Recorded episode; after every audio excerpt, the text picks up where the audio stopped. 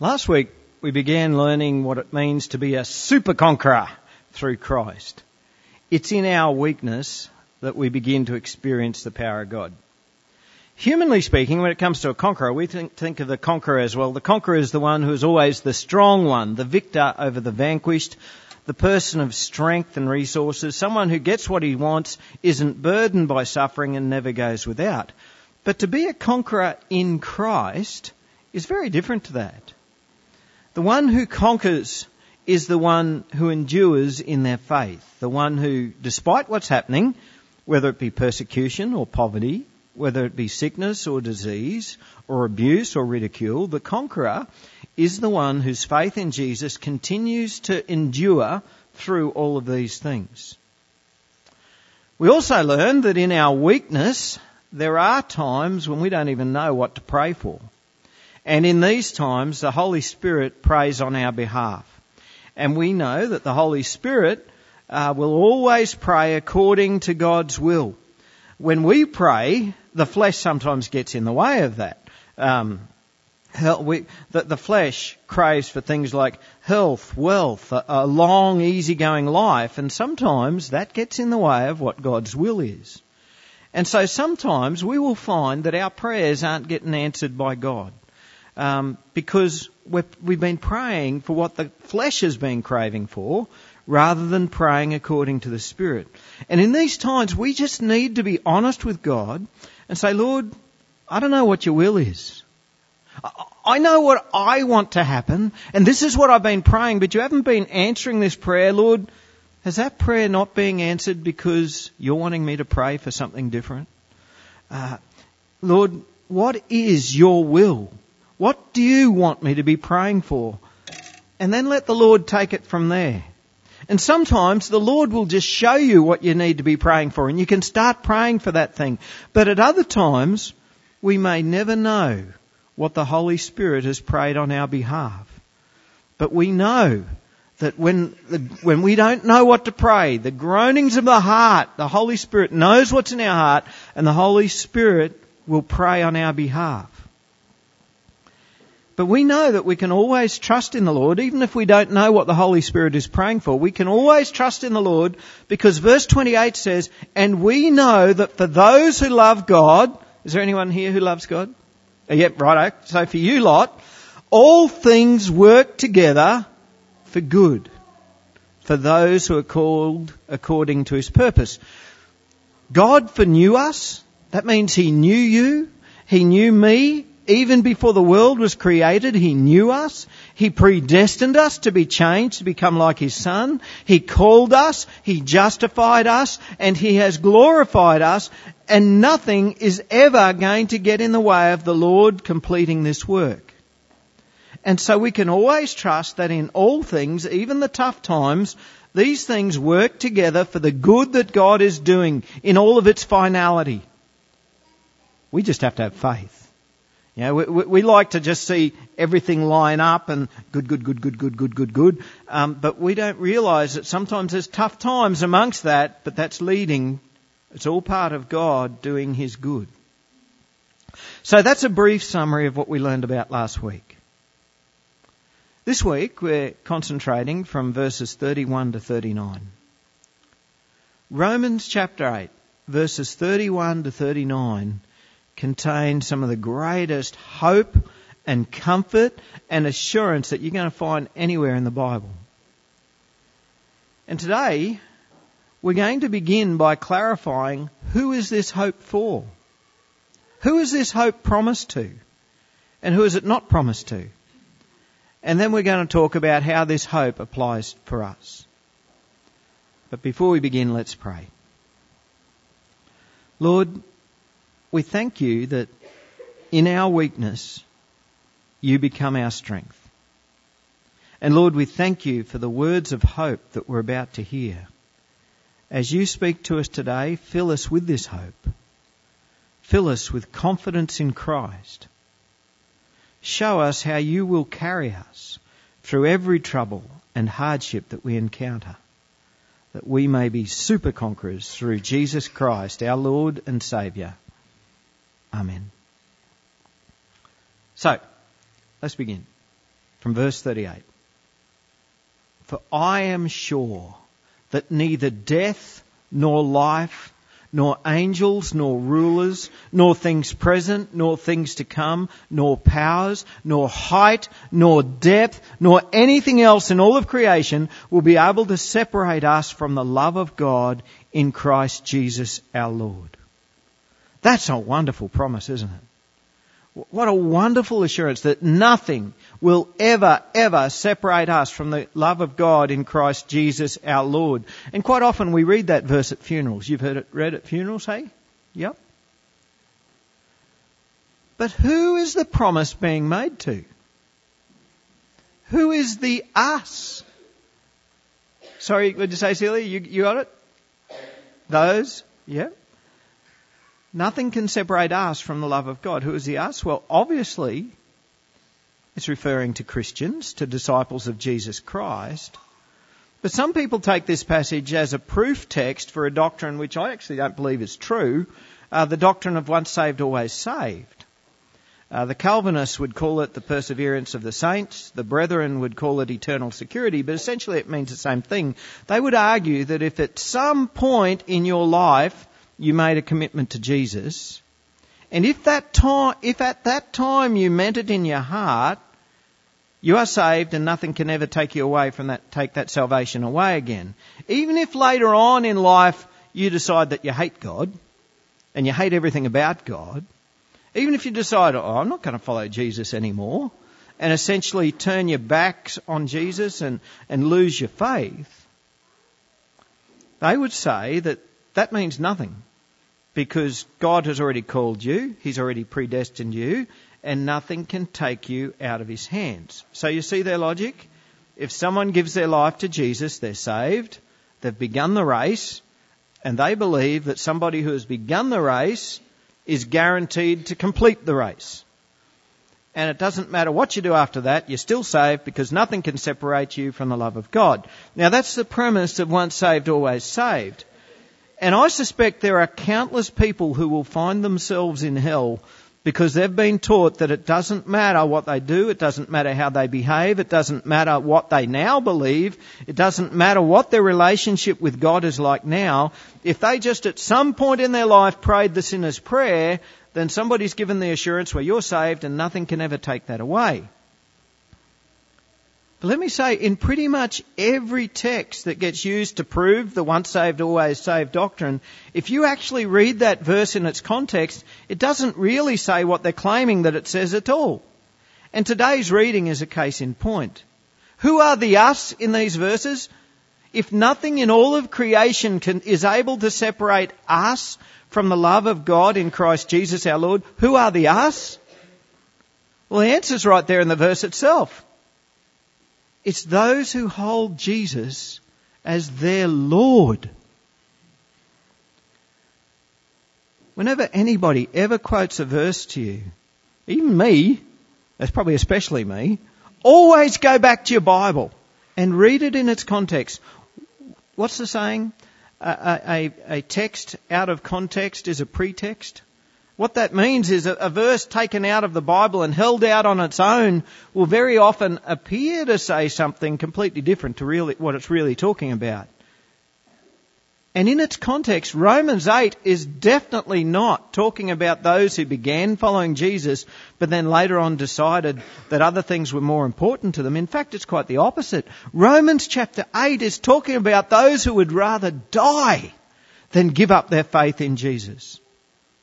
It's talking about those who are being persecuted for their faith. But in that persecution, they keep on believing.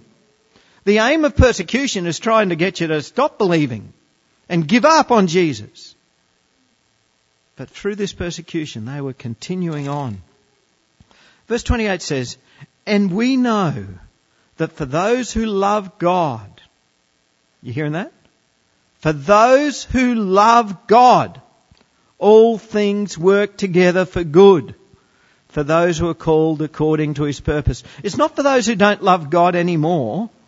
It's not for those who maybe used to love God.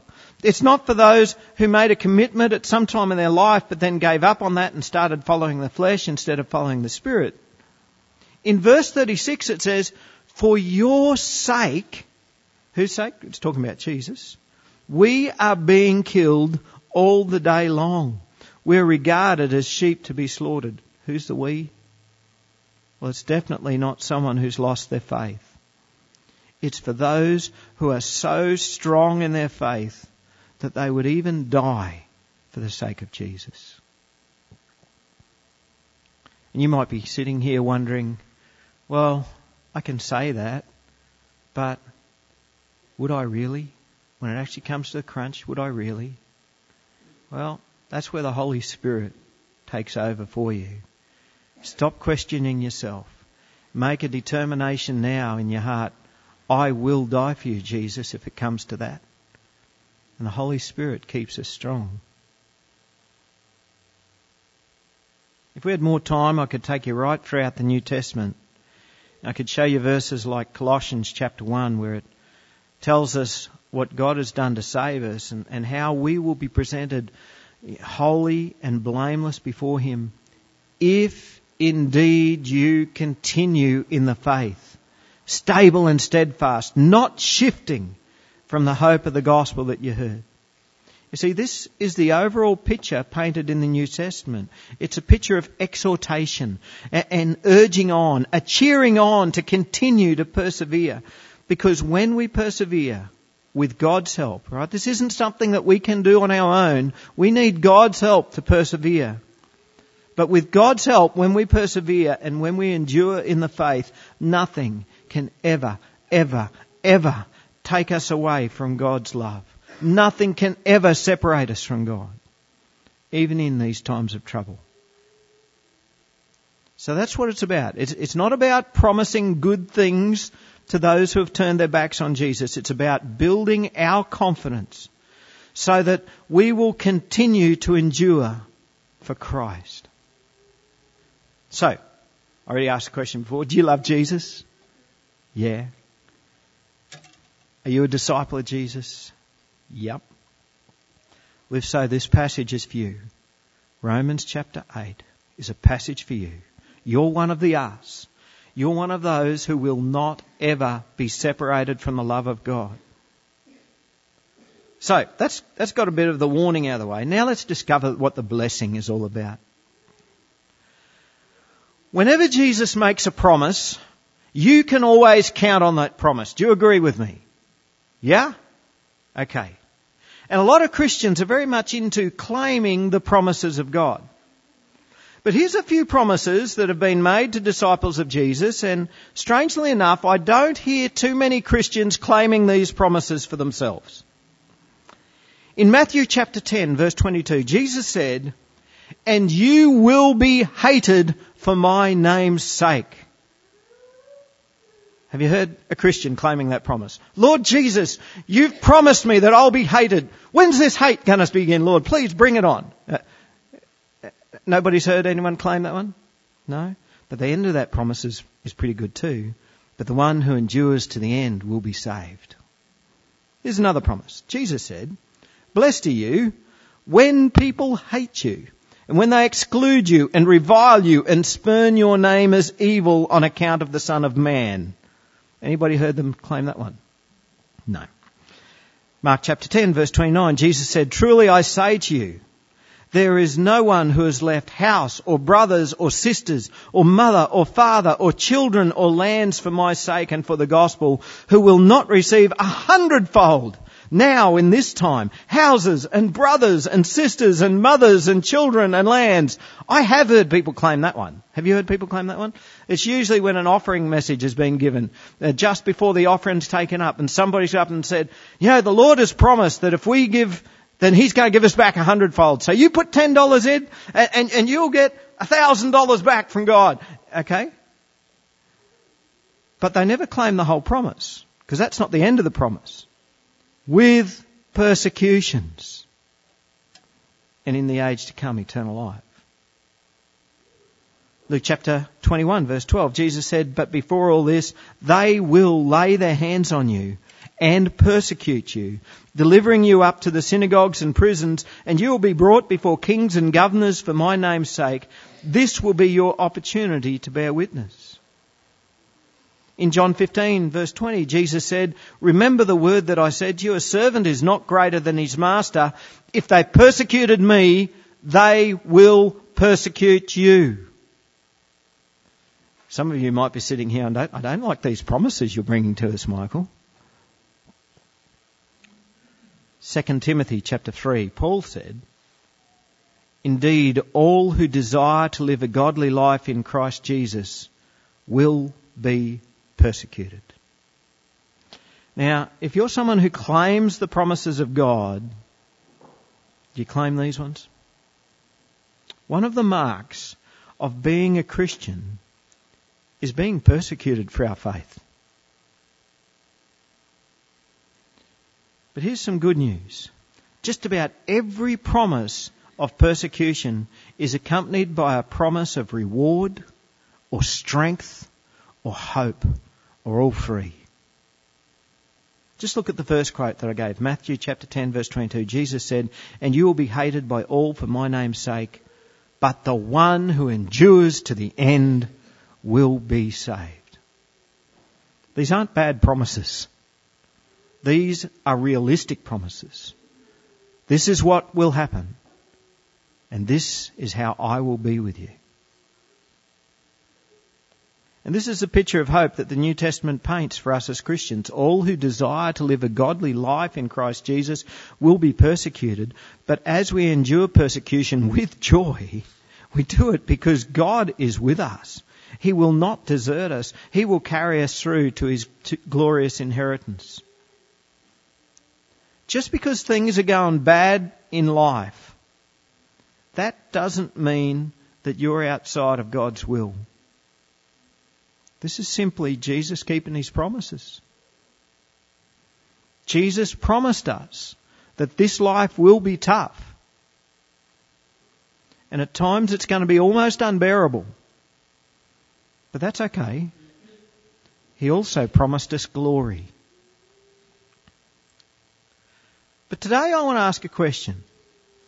When God promised to be with us and to strengthen us, is that a promise which is only limited to those times when we're suffering persecution because of our faith?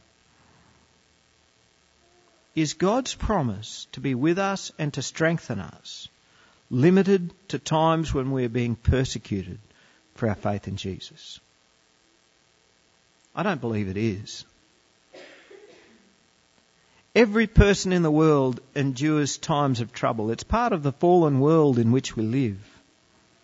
Acute illness, chronic illness, chronic pain that just goes on and on. Enduring chemotherapy or radium. Living with cancer. Dying with cancer.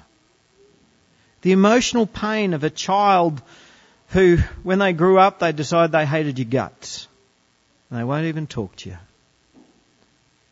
Times when, for some reason, someone hates you. When you're being bullied. When no one wants to be your friend. And you feel that you don't have any friends at all. When the bills come in and there's nothing left to pay them. When you're feeling tired and weary and there just seems to be no rest.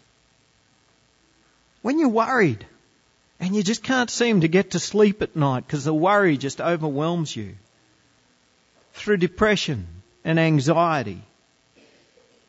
For some, it's when the, in the times when they feel that there is just nothing that can make it better. They feel that it would be less painful if they just ended their own life. What about in these times? It's not persecution. Is God with us then? I saw one person nod. A few more nods. Of course he's with us then. Can't, in those sorts of times, can't we feel the love of God right there with us? Disciples of Jesus have this extra something that gets us through this, these times. And one of the most meaningful testimonies that any of us can ever give is to share it with others how at times when we've been really going through the wringer, how we've experienced the Lord carrying us. You know, some people think the best testimonies to be able to share is, is the miraculous things where everything just disappeared and I've got this great and wonderful life and, and sharing that testimony. But you know what? To a hurting world, that just makes them feel, oh, I'm definitely not like you. But when we share how God has been with us through the trials and tribulations and tough times, that's something a hurting world can identify with. The Lord is with us through every trouble, through every hardship, and nothing can ever separate us from the love of God in Christ Jesus. Nothing. You might get falsely accused and the whole world might turn against you. Where's your hope then? Well, our hope is in God who justifies. Because even if every single person in the whole wide world condemns you, Jesus died for you. You might say to me, but, but Michael, the trouble is it's not a false accusation. It's actually true. I actually did those things that I was accused of and I'm so ashamed. Here I am, I'm supposed to be a Christian and, and I did these horrible things and I've brought God's name into disrepute. I feel so terrible. And my question to you would be, well, have you confessed that sin to Jesus? Have you repented and asked for forgiveness? You have? Well, the Lord has forgiven you already. Stop condemning yourself. Remember the verse we learned a few weeks ago? Can you remember that one? Romans chapter 8 verse 1. There is therefore now no condemnation for those who are in Christ Jesus. So, if we've confessed our sin and we've been forgiven, if you're still feeling condemned, if you're still feeling this condemnation, who's condemning you? It's not Jesus. It's Satan. The devil knows that one of his most effective tools for destroying Christians is to get them to doubt their forgiveness. In the book of Revelation, he is described, Satan is described as the accuser. He is the one who accuses the saints of God before the throne of God 24-7. He's right there in, in God's face, day in, day out, night and day, just accusing us and accusing us and accusing us and saying, oh, that Michael Brumpton, you wouldn't believe what he's just done. Look, he's just done such and such. But you know, it shouldn't really be such a worry to us. Satan might be accusing us before God, but Jesus is at the right hand of God sticking up for us. The devil might be accusing us, but Jesus is defending us. And he's saying, you say that he did that. But the thing is, he must have confessed that because somehow I don't remember him doing that. Somehow he must have, he must have repented of that because when I look into his heart, I don't see that sin there anymore. There is no condemnation for those who are in Christ Jesus. And we need to continually remind ourselves that when we repent of the things that we've done, and when we seek the mercy of God, we are forgiven completely. Verse 35 asks, Who shall separate us from the love of Christ? Who will separate us from the love of Christ? Do you think anybody's trying? This might surprise you, but actually they are. Um, a lot of people would just love to see this happen, to see Christians separated from Christ. It's a spiritual attack. I remember when I was a student at Ag College, uh, one of the lads in my dorm made it his mission to try and teach me to swear. Um, he had limited success. Um, to my shame, he had a little bit of success. Others tried to get me to drink. They wanted to get me drunk, and others wanted me to get looking at their dirty magazines. Why were they doing that? because the righteousness of Christians exposes their unrighteousness, and so they do their best to tear us away from Christ. On Vision FM this week, I heard them talking about the persecuted church in North Korea. Now, most of you have probably heard before, North Korea is the most dangerous place in the world to be a Christian. Why? Well, because their leader is worshipped like a god. It's part of their control. And Christians know that there is only one God who we should worship. And so Christians are being imprisoned, they're being re-educated, and they're being executed to try and separate them from Christ. But of course, that's an absolute impossibility. Nothing can separate us from the love of Christ. In a number of Muslim countries, Christians are targeted and the authorities sometimes take a part in this and they confiscate everything that the Christians have, forcing them into poverty. In other places, it's like Christians have a target painted on their back and they're fair game for anybody who wants to have a go at them, and the authorities turn a blind eye and won't protect them. To an extent, we're beginning to see Christians being targeted in the West. Um, You've probably heard the story of the Christian baker who refused to decorate a cake for a same sex wedding, and now they've been charged under anti discrimination laws. And we're beginning to see more and more of this, of, of Christians getting targeted. Um, they're attempting to beat Christ out of us. Can they separate us from Christ? No way. No way. Not even death can separate us from the Lord. In fact, death just moves us straight through to glory. But if that's the case, if death moves us straight through to glory, well, what prevents us from just ending it all right now, and that way we won't have to worry about persecution anymore? What advantage is there in living? I'll tell you what the advantage is. Life is a gift from God, and don't you ever forget it. Life does not separate us from the love of God. And sometimes it's in what we consider to be the very worst experiences of life when we feel most loved by God. Because that's when we just, we've got nothing else to turn to. And we just draw in close to God. And He draws close to us. For disciples of Jesus, life is an opportunity to not only experience and feel and know the love of God, life is an opportunity to be witnesses of God's love to others. Sometimes people ask me, why do Christians suffer? Why doesn't God just heal us? Why is God letting me go through this? And the answer, well, it's one of those answers that it's very simple to say. Not so simple to accept. He wants you to experience His love. He wants you to lean on Him.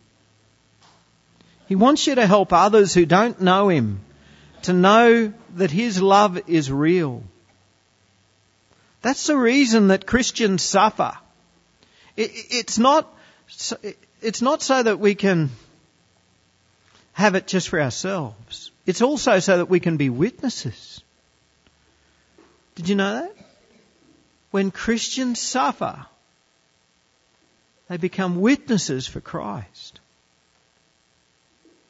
Now, some of us might think, well, in my times of suffering, that, that just shows weakness and I just don't want people to know about this. Sometimes we just don't want to admit that it's happening. You know what you're missing? You're missing an opportunity to be a witness of God with you in suffering. Because this is where real faith kicks in, in life. Um, you know, some of us think that this Christianity thing, it's just like a, like a life insurance policy, you know, so that, you know, when I die, that, that's where my faith kicks in. My faith is then I'll go to be with God. But Real faith kicks in not, not just in death. Real faith kicks in in life. How we live our life is where our faith gets tested. And nothing can separate us from the love of God in life. Satan and his demons might try to attack us, and let me assure you, these attacks are very real, um, but they can't separate us from the love of God. And if God is willing, He can just crush them with His little finger, and He will one day. They'll be thrown into the fires of hell. Nothing today and nothing in the future can ever hurt us. Did you know that in Australia, anxiety is the most common mental health condition? On average, one in four people, that's one in three women and one in five men, will experience anxiety. According to the Beyond Blue website, anxiety is with when anxious feelings don't subside, when they're ongoing and exist without any particular reason or cause. It's a serious condition that makes it hard to cope with daily life. It says, everyone feels anxious from time to time, but for someone experiencing anxiety, these feelings can't be easily controlled. And it also tells us that in a 12 month period, over 2 million Australians experienced this clinical anxiety. I, find those figures staggering. Over 2 million Australians experience anxiety every year. Are Christians exempt from this condition? No, they're not. At times, some Christians are crippled by anxiety. And if that's you, you need to hear these words that says that there is nothing, there's nothing today, and there's nothing in the future that will separate you from the love of God in Christ Jesus. In Philippians chapter 4, verse 5, it says, the Lord is at hand. Do not be anxious about anything, but in everything, by prayer and supplication with thanksgiving, let your requests be made known to God. And the peace of God, which surpasses all understanding, will guard your hearts and your minds in Jesus Christ. There's the answer to anxiety. The Lord is with us. The Lord is at hand in everything. We can feel His love. We can experience His peace. There is no power. There is no height, nor depth, nor anything else in all of creation that is able to separate us from the love of God in Christ Jesus. Nice words. But is that some kind of cliche? Is it a trite saying? Not at all. And we know it's not. We know that these words are real. We know that this promise is real. How do we know? Experience.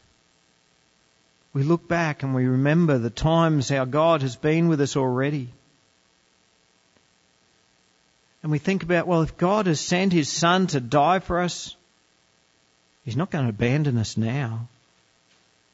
If He's already demonstrated this much love, His love isn't going to come to an end. It, it's not like God has got this bottle of love and He's sort of been pouring it out and um, it's sort of, you know, like the tomato sauce bottle, you can squeeze them these days and they make that rude sound. And then it's all of a sudden it's just air. It's not like God's love is like that. It's just going to almost completely run out and then it just runs dry altogether. The love of God is His very nature. The love of God is tied to His presence and His power. His love is immeasurable and so is His presence and His power. His love is inexhaustible and so is His presence and His power. His love is eternal and so is His presence and His power. His love carries us in life and so does His presence and His power.